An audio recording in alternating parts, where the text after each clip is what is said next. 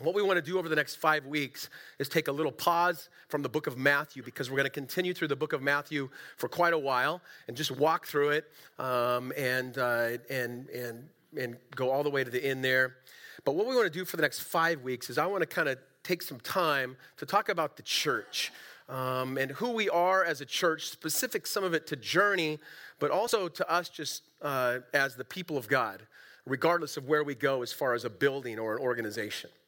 Now, um, I don't want to get too deep this morning into some of the things that, that I'll bring up because we're going to continue to talk about them the four weeks following. a little deeper, specific to us at Journey again, but the church as a whole. So this morning, I want to bring up kind of a big overview and then know that we're going to come back to this multiple times and you're going to hear some repeated things that we'll probably dig into a little deeper. My history with the church has been um, I want to say love, love, but probably some love, hate, encouragement sometimes. I don't know what your relationship with the church is, but I'd like you to consider it this morning. And then, even in that, pray for God's healing, because there's a lot of people out there that need healing from their past church experience. If you're visiting today, this is a great time for you to hear a little bit more of who we are, what we're about, and where we're going, but also for you to maybe get healing from some past hurts. And we, we may all need that. So think for a little bit what is your history with church? And when I say church, we're not going to fully define it today, but when I say church, what does that bring up? What is church to you? Now, some could think about it and go, I, I have a whole nother definition for it than the person on this side of the room, and then me. And we want to look at those things over the week. But my history with church um, my parents got saved in Rogue River, Oregon on the football field before it moved um, in probably the, I don't know, it was the late 70s. I don't remember the time. I, in turn, around that time, was going to something called, you know what this is? Good News Club. Yeah. These wonderful little old ladies were down in the Evans Valley Elementary School cafeteria. And after school, I went down there. And I, some of you have heard me tell some of this story, would sing the songs 10 and 9, 8 and 7, 6 and 5 and 4. Call upon, you know this one? Oh, great. Well, never mind then. Okay? What's the point? Stop and let me tell you what the, you know that one? Oh, golly, you guys are, get saved, okay, or something like that. Jeez. So they would have these, uh, these signs and we would do the songs. And then, you guys know what a flannel board is? That fl- okay, good. That's some of us old timers. Uh, they would tell the stories of Jesus or Jonah and the whale or whatever on the flannel board. And then they did the colors. The, uh, you know, like uh, black is sin. You know this one? Red, blood of Jesus. So they did the colors. Then they went through all that stuff and they said, Does anybody want to give their life to Jesus? And I don't know what I was doing, why I did it, but I do know that I had a grandma that had been praying for me for years, and I just raised my hand. There wasn't even promise of like cookies or snacks or meat or nothing like that. All right? I raised my hand. I said, I want to do that. I think they led me in a sinner's prayer, and I went home. Now, around that time, my parents got saved.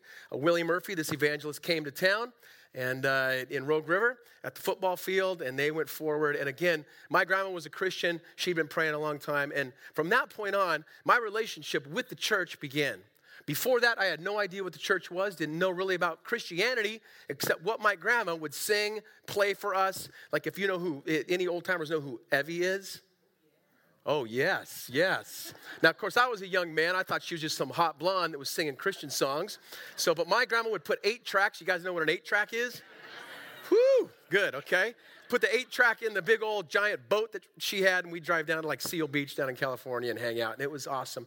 My grandma had the Jesus room where all these Jesus pictures were in there. And so when all the, the you know grandkids would sleep over, somebody got in the Jesus room. But it was scary because there was a lot of guilt, condemnation in the Jesus room. And you got like 10 pictures of Jesus staring down on you, all right? So, and th- there's a ton more. My relationship with the church began at Rogue River Assembly of God in Rogue River, Oregon. We had a great pastor cap and uh, meant a lot to me, did a lot in my life. Um, eventually, they built a new building in Rogue River, and they'd get a youth pastor named Doug Marks. And wow, it changed my life to have somebody invest in me the way that he did and transform my life, of course, through the power of Jesus when I say that, but the power of a mentor, youth, man, is super, super, super powerful. if you are even considering today doing something to serve somewhere, youth and kids ministry is where you should go if you love kids enough and youth enough to survive that, all right? If you don't like kids and youth, then your answer is no. Go serve somewhere else. Be a don't be a greeter either. Park something. Do commute, whatever. But this is so important. It's why we brought on Grant. It's why Brent stepped in there. It's why right now there's youth leaders in there with our young people, teaching them. But it's not just about the teaching. The church, we know this, is about the people and the way God uses the people to invest in one another. This is a big part of the church that we can really forget sometimes. That, what they do, is so powerful. It is a part of God transforming a life. We know that at a young age, under 18, there's a lot of stats out there. I don't know what the accurate ones are anymore, but it is true that, man, someone who accepts Christ under the age of 18 is going to do a lot more, have a lot more opportunity than someone that waits way longer into life. We need to reach them when they're young with the truth that we believe is the truth. But we need people to do that. They need to hear it but they need more to see it in the lives of people. So I'm just preaching now. This is some stuff that's just, I'm going to throw up on you for about an hour, and then we're going to go home, and then we'll pick it up in detail next week, all right? So we start going to church. Now, I got to skip tons of stuff, but basically, my like uh, work with the church, my life in the church was all over the board, um, and here I stand today. I've been let go from church. I've had my expectations, I had these high expectations at a church and then totally destroyed. I've succeeded in the church and left at times and felt like a failure. And what is, what's been one of the struggles, this is what we'll lead into, is, is some of the, the church stuff that just is church stuff building, bureaucracy, committees, stuff that Jesus doesn't even really address unless he's kind of going against it with the religious leaders. And so I would at times love the church. You know, the church is so important, and sometimes just want to cry and be by myself uh, because the church hurt me. Um, and, and here we are as Journey trying to figure out what that looks like for us. Because here's what I think about my life, your life, and the church's life who we were. We're about seven and a half years in, so to many, that's still the beginning. And uh, who we were is not who we are. But who we are is not who we're becoming. So if you think you like this right now, and you like this amount of people, and that's it, then I would declare that somewhere down the road, this will not be a place for you. I hope that that's not true. I hope that you stay. But I would want you to know that who we were is not who we are, and who we are is not who we're becoming. And we're going to talk about that a little bit as we go over the next five weeks. Now, here's for you and me who I was is not who I am, but who I am is not who I'm becoming. So for you, it's important because you can get stuck right in the middle. Well, some of you, you're still stuck in the past. All I reflect on is who I was. And the enemy uses to beat you up, destroy your life, hole you up in a room. It uses, the enemy uses that. That's why people don't come to church sometimes. Because what was, they can't see what is. But it's not even what is, it's what they could become. And somewhere they're stuck. And I've been there, I get it. But who I was is not who I am, and who I am is not who I'm becoming because of Jesus. This is important for the church as well, that we need to understand that. Because we are not a building, we are a people of God. Know, we're going to talk about that even more today, next week, and through some different things. Now, one of the things specific to the valley, so some of this is kind of giving you some thoughts and things to grab a hold of, and then let's see where God takes us over the next weeks. But uh, there's a group called the Barna Group. George Barna started it. You may be familiar with him, maybe not, doesn't matter. But a couple years ago, they did, and they do a lot of studies. They've done it since I was um, in, started in ministry, so they've been doing it 20, 30 years. they did some studies in the whole nation. And what they wanted to find out, I'm kind of paraphrasing the study. They, and if you want a copy, I can get you a copy of it. But they, they took and they looked at three categories of people. They looked at churched people. This is people basically that say, I go to church on a regular basis. Maybe not every single week, but almost. I'm very active. Uh, maybe I'm involved a little bit in the church, maybe not, but I'm at least active on a Sunday. I go to church regularly. Then there is the unchurched, all right? The unchurched says, I don't go to church. I don't really have much experience with church. Many of them would even say, I don't even know what church is really all about. I don't follow God. I don't know about this church building, any type of church. They're unchurched, is the category they did. But here's a new category that they, they studied. They studied, and they said there's also a category of people that we did for the study, and their, their, their kind of title, their, their grouping is the de-churched. So what they said is these are people that declare in this study, I the, the most I've gone to church is maybe once in the past six months. Now, you can determine when you think they probably come, if they do at all.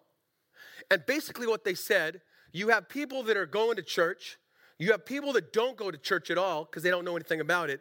Now you got this category that says, we used to go to church, but we don't go anymore. Then they broke that down. I'm not going to worry about that with you right now. So, then you look at the whole nation. And number 10, not in Oregon, number 10, not in the Pacific Northwest, number 10 of all the areas in the entire United States, number 10 of the most de church people in the nation, Medford, Klamath Falls area.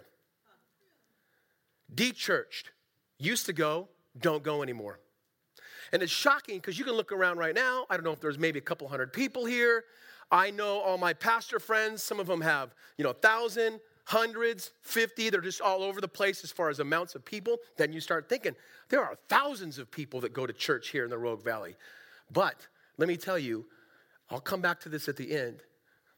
Uh, statistics are right now that there are over 219,000 people in Jackson County even if there are thousands of people going to church on a regular basis, the bulk of people do not. And then to hear that a large percentage, probably, of those people used to go but don't go anymore, that's painful. I look at it, sometimes I want to take it personal. What have we done to hurt so many people about coming into a building? And I would go to myself if I thought about that, and if you have already, I just said one of the major problems right there that we have turned church into a building. I get that. As I learn church growth things and read books, a lot of times we feel and we want to do a good job. We want to have a great place. God has blessed this place here for us. It's just the stories of the two places we've been are amazing. I just, it's miraculous. But we learn, and if we embrace this idea that we need to be attractional for people to come to church, we're already going down the wrong path. Because then we go, we got to have the best band. We got to have better speakers. we got to have a better building. That starts determining where we put our money, how we hire staff, what we do with ourselves. Now, this does not take away the fact that there's something to that, that we want to do a good job. But man, if we embrace that and suddenly we find, many of us leaders do, even if we don't admit it, it can become, this is what hurts a lot of people too, all about money. You know, because of your giving, I have a job. If I'm not careful, this is true, pastor talking. I don't care that you know. What if I embrace it so much that I only care about my job? Which means I got to get more people here, which means it doesn't really matter about God anymore. I just need to keep my job Because what else am I going to do? And what I do is, I remember declaring this about seven years ago at Journey. I get you to help me do what I love to do. So my goal becomes if I could get a couple hundred people just to facilitate my job so that we can get more people to give more money, I'm set. And we begin down this path of the de-churched. I do. Now, there are so much more hurts wounded, unacceptance, lack of belonging, mean things were said to you. Uh, go down the list. I wonder what it is for you that may, maybe has caused some hurt or pain in the past. And many of you are here, so this may not fit. Thank God that you are here, man. I love you guys. I love that you support us. I love what we're doing, but we got to have a bigger vision, bigger plan, bigger ideas for God's kingdom, not Ron's kingdom or Brent's kingdom or anyone else's kingdom for that matter.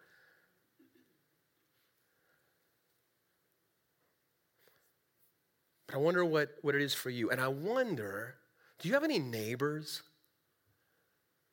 You know, any connections at work? That if you talk to them and go, Do you go to church? What's their response? Do they know anything at all? Or are you even afraid to ask them? These are big questions that seem so easy, right? I wonder what some of your history is. Why do people come to church less? Why isn't there, if 500 people came last week, why isn't there 600 today? What are? I'd love to be able to talk to all the people and say, hey, how come you don't come back? Not because it's a guilt thing or a pressure, literally, just to know, like, hey, what's going on? What is God doing or not doing in you? Why did you come? So sometimes I get to talk to people about that, and other times it's just, hey, we'll see you next year. and that's all right. But we want to do something about that. All right. So, what I want to do is lay out for you a little bit of the foundations that we want to talk about over the coming weeks, give you some big ideas. I'm going to call you to something that I did on Easter. So a week later, I'm going to do it again um, and then wrap up and have us consider something and then be praying over the next weeks as we begin to dialogue even more about this and specific to journey. And at the end, I'll give you the beginnings of a little bit of thoughts and vision for the future for us, all right? The first thing that I want to talk to you about just for a moment is that my foundation matters. Your foundation matters. So in your notes, you'll see that. We'll use these in small groups this week. They begin. And if you haven't signed up for one, this is part of our vision to, to, to have everybody part of some form of a small group. They, we have our own set up already. Some of you have other ones, and there's other ministries to be a part of. I know I'm mentioning once in a while Celebrate Recovery Monday nights, um, and there's some other things with Celebrate Recovery during the week, and, and then other, other opportunities that you have to be part of some, of some sort of small group. But the foundation that we have to have something that's built, because this is our theme, built to last, is that foundation matters. Now we know this, I don't have to go into it. This makes sense in, you know, spiritual, physical, emotional, all these things foundations that you have down in relationships and building a home and, and the business and all this. Foundations matter. What you place everything on makes a difference. Now brent brought this up last week or a couple weeks ago when he wrapped up the sermon on the mount in matthew 27 so you've heard this but it's very important. It lays kind of the groundwork even for the rest of matthew but for us here at the church and for our lives personally. That's matthew 7 24 through 27 what does jesus say in these verses he tells us anyone, now he's just done the Sermon on the Mount. He's at the end of that, and he kind of sums it all up like this anyone who listens to my teachings, so here's listens, and then what? Follows or obeys is wise.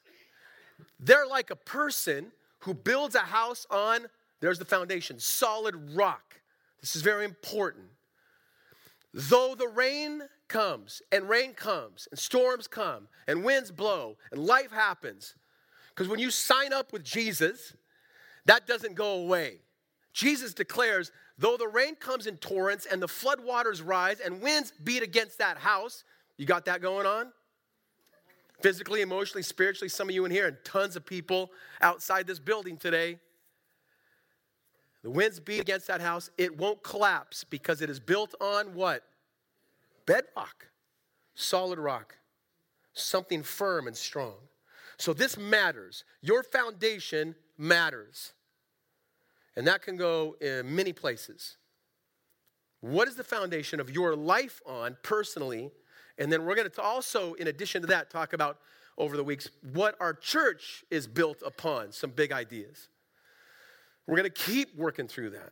It's going to matter to us down the road, this, because at some point, if you didn't know this, this building will not be anymore. Okay? Unless they want to put a church in a casino. If you didn't know that, okay? This is owned, and they have been awesome to us. I've talked to the chief of the tribe. They've been fantastic to us. Blessings. I told them, God has used you for us. It's true. They own the whole thing. And we're still here. Maybe we'll just hole up, never leave, right? Say, you gotta, you gotta drag us out of here, man. I don't know. But this is gonna matter because what our foundation is built on will determine the decisions that we make in the future. The kind of place or not, what, what it just goes deep. Foundations matter and for your life, right? Foundations matter because who you were when you didn't have a foundation, now that you do who you are, if you've given your life to Christ, but you're becoming something, so base it on that foundation because this stuff's gonna come. All right. But anyone who hears my teaching and doesn't obey is foolish like a person who builds a house on sand, washes away, disappears. When the rain floods come and the winds beat against that house, it will collapse with a mighty crash, Jesus says. Foundations matter. This matters what we build our life upon. When we have a strong foundation, these are a couple things that I want to think about with you. One, we're built to last then through the storms of life. The storms of life are going to happen. Storms of life are going to come alongside us. Storms of life in various ways, emotionally, physically, spiritually, are going to happen to us, regardless of our relationship with Christ. They're coming, are coming, and are happening to you right now, possibly. So we need this strong foundation. So, one of the things you just it up there is one of the things that we really want to pursue here is to build something for endurance not just appearance. Now, this is important for us in our personal life. Sometimes I can get too caught up in appearance, right? In church, if you've noticed, one of the one of the things about church that people don't like is they say we're a bunch of hypocrites. Now, I just declare to you that I am one. It's possible that I'm the biggest one in here. All right? I try to try to be vulnerable and open but there's still things you don't know about me. But if everything that we do when we come together is about appearance before one another, we're never going to go anywhere. Now, this happens and has created a lot of struggles in my life. I'm sure it has in yours. It's a problem for the church, right? It's a problem for Christianity as a whole.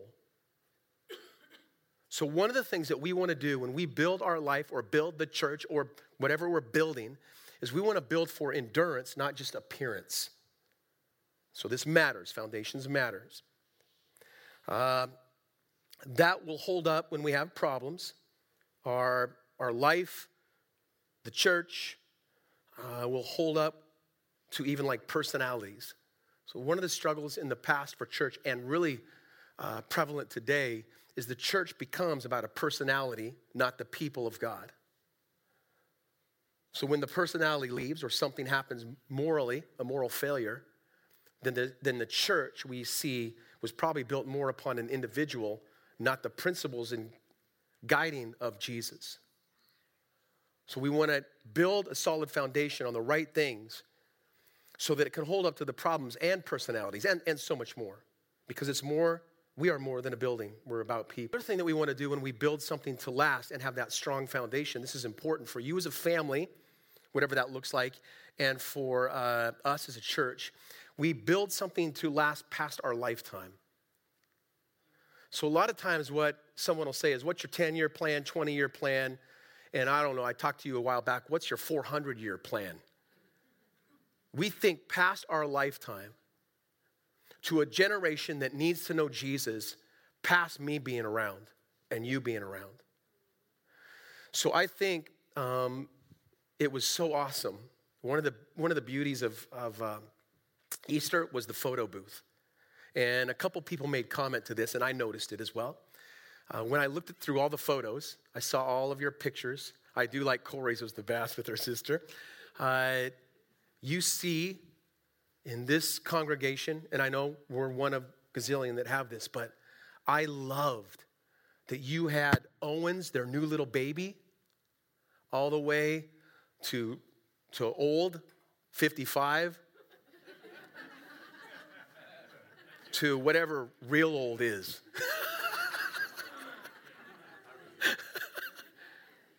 I thought that was awesome. Very diverse group. We want that. We're, we want to be more intentional about that. So, one of the things that we want to do is we want to make sure that we are building something that lasts past us. Otherwise, we're blowing it.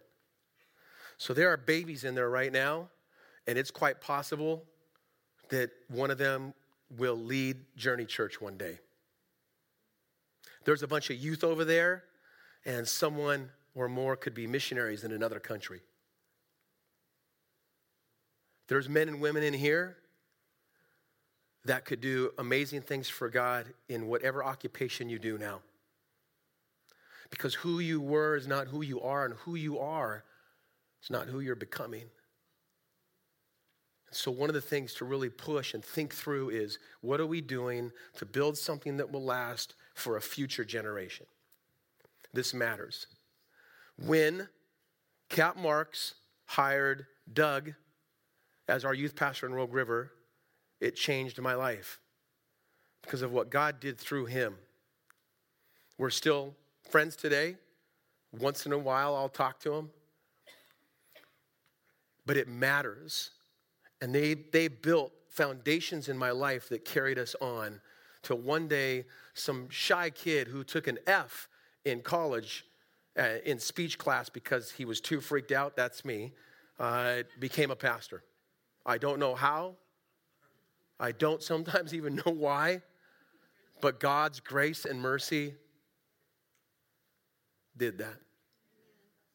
Through all the, the joy and great things that come with it and some of failure and I am unworthy and no good. And He is that solid rock, for there is no other like Him. So this matters to me. So the, the other thing that Scripture tells us is to build something um, through to, to, to go through the storms of life, to go past our lifetime. We then, the Bible will tell us to we need to build it on Jesus. Colossians 2. Colossians 2 6 through 8 says these words And now, just as you accepted Christ Jesus as you must continue to follow him, let then your roots, roots is a picture of foundation as well, your roots grow down into him and let your lives be built on him. Then, if you do that, your faith will grow strong in the truth you were taught, and you will overflow with thankfulness. And even if you're a highlighter, underliner, lots of words in there, you know, follow, roots, built on, faith grows strong. But I love that one word, overflow with thankfulness. We build something on Jesus and what a natural thing is we as we plant those roots down deep as they shoot down and get nourished and strong or have that solid bedrock, man, it says that we then will overflow with thankfulness.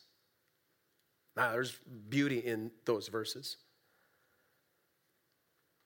That's a great picture of even the movement that is being created by God.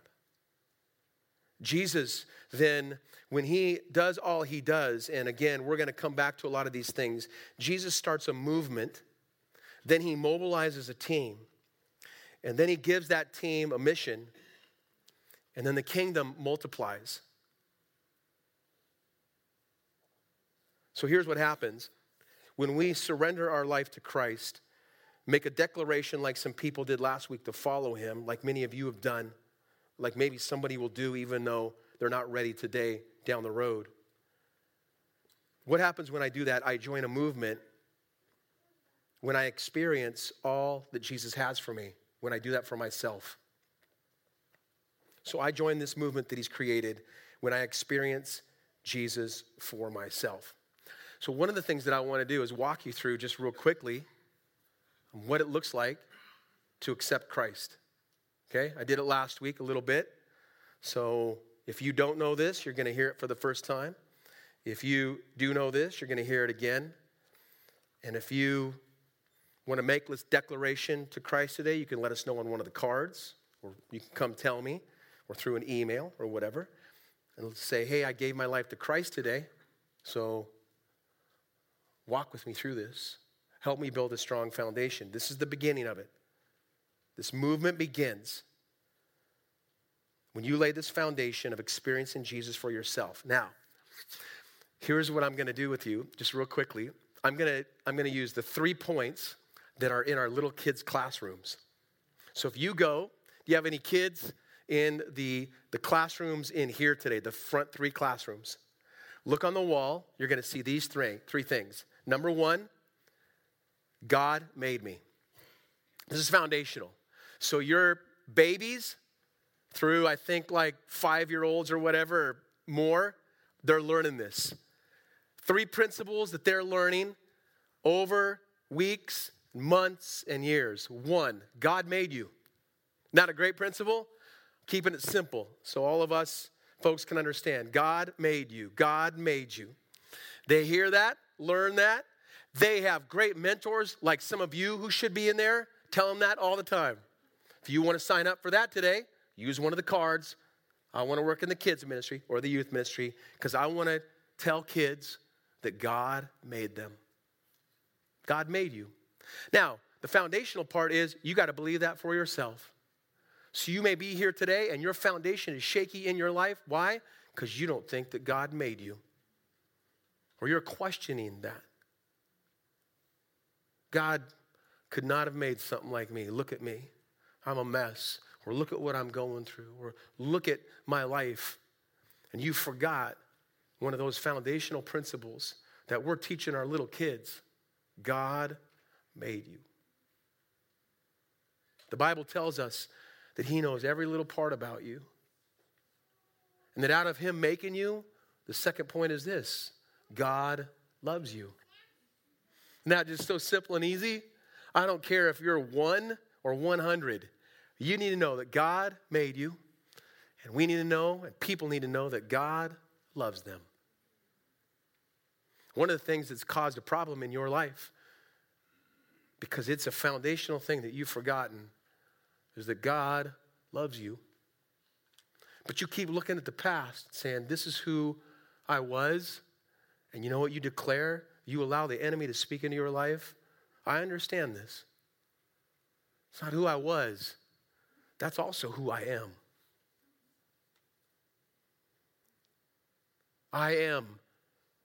It's that moment of shame that says, no, I'm forgiven. No, you're not.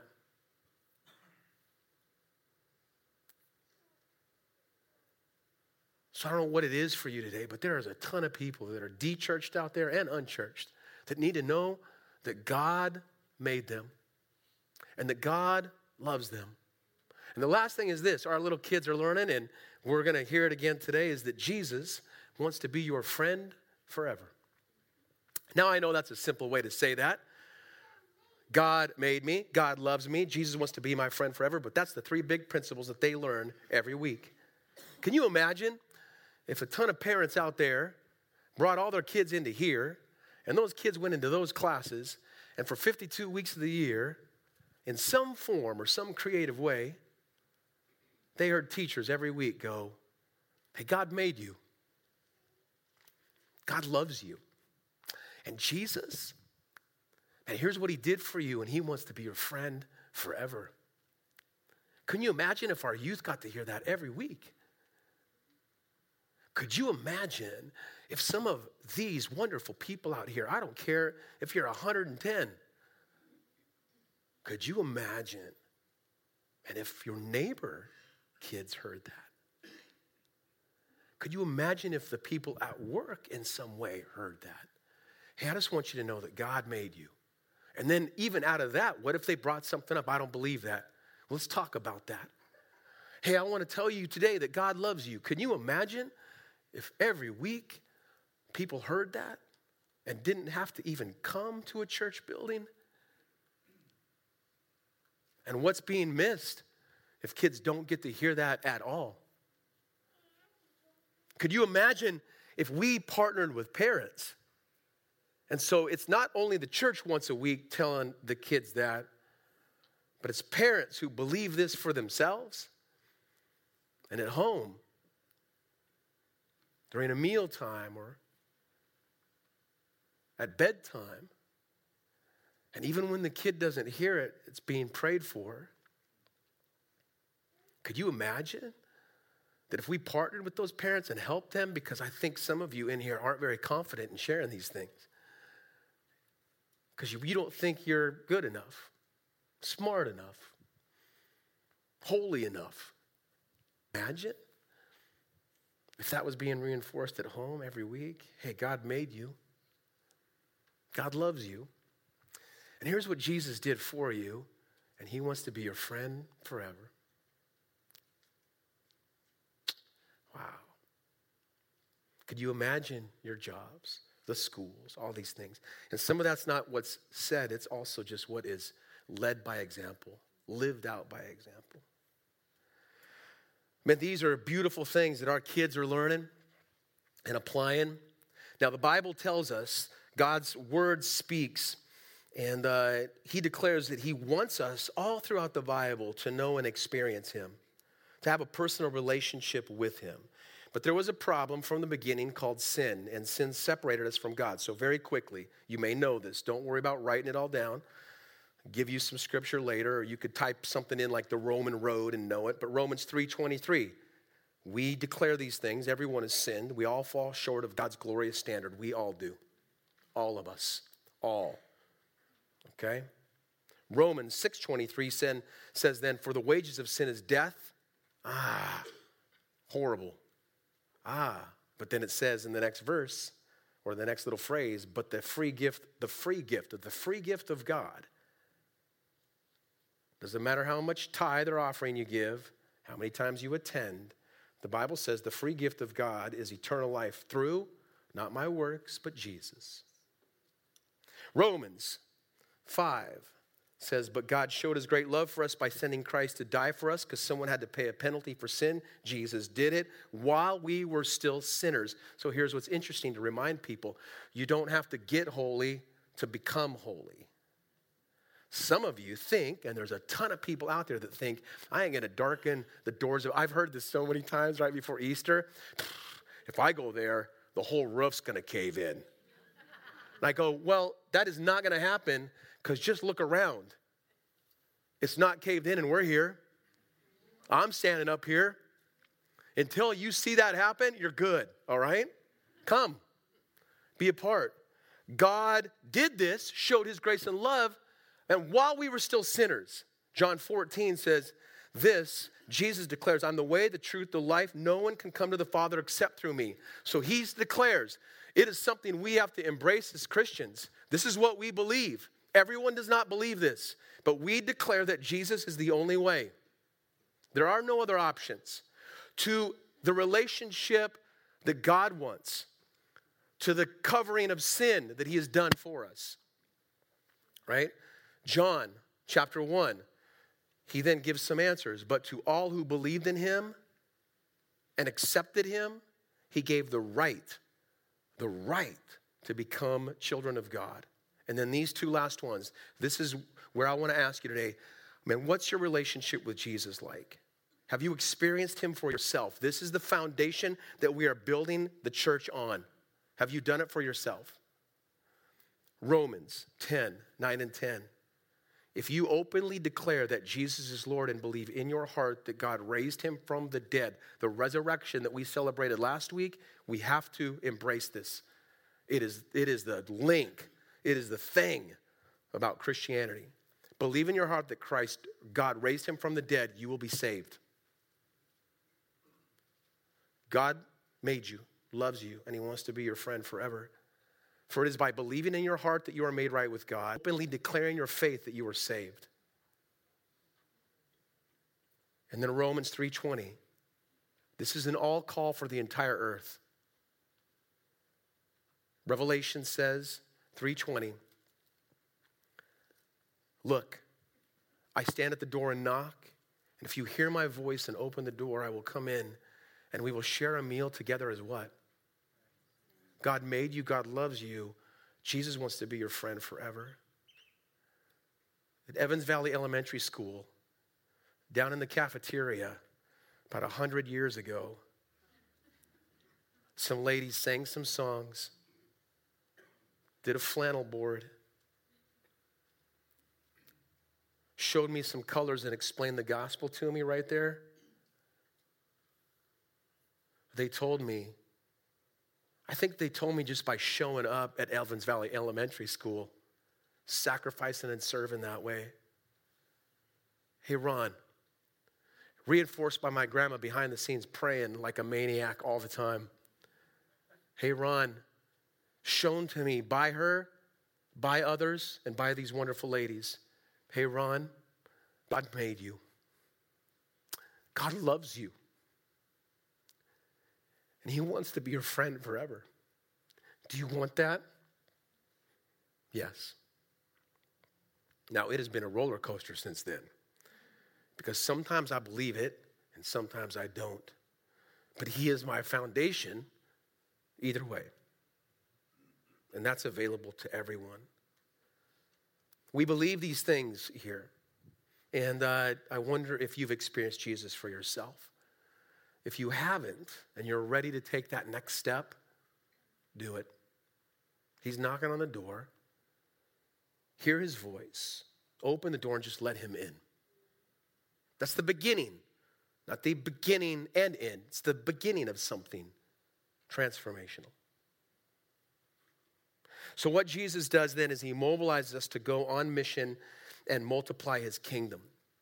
Now, I'm going to skip to the end for the sake of time because um, we're going to come back to all this stuff. But what he does is he, uh, he builds this team, he gives us identity, we become a community, and uh, he then begins to send them out on mission. Now, the mission Jesus gives, probably the biggest one where we grab a hold of is Matthew 28 18 through 20, and the worship team can come. I want to wrap up uh, with this and a couple more things. Then we'll take communion together. Remember what we just proclaimed is available to you and what Christ has done for us through, through communion. But Jesus gives this mission. He says, He came and told His disciples, I've been given all authority in heaven and on earth. Therefore, go, make, baptize in the name of the Father, Son, and Holy Spirit. Go make disciples, baptize them. We're going to do that at the end of May. Um, and then teach these new disciples to obey all the commands I've given you. Take that foundation that they've gotten because it matters. And then remember that I'm with you always, he says, and go on mission for him. Why do we say all this? Because this is the mission of the church. Not, this is important to us for the future, to build a bigger and better building. Not to give more pastors or people jobs. It's not to have a greater youth ministry that looks good and is attractional. It's not to have bigger and better bands. These are all things that maybe will come in some form with, you know, growth. But that is not our mission. Our mission is to go and make disciples. And then that multiplies. Because once you make disciples, then they make disciples, it turns from two rabbits into 2,000 rabbits in like a week. Does that make sense?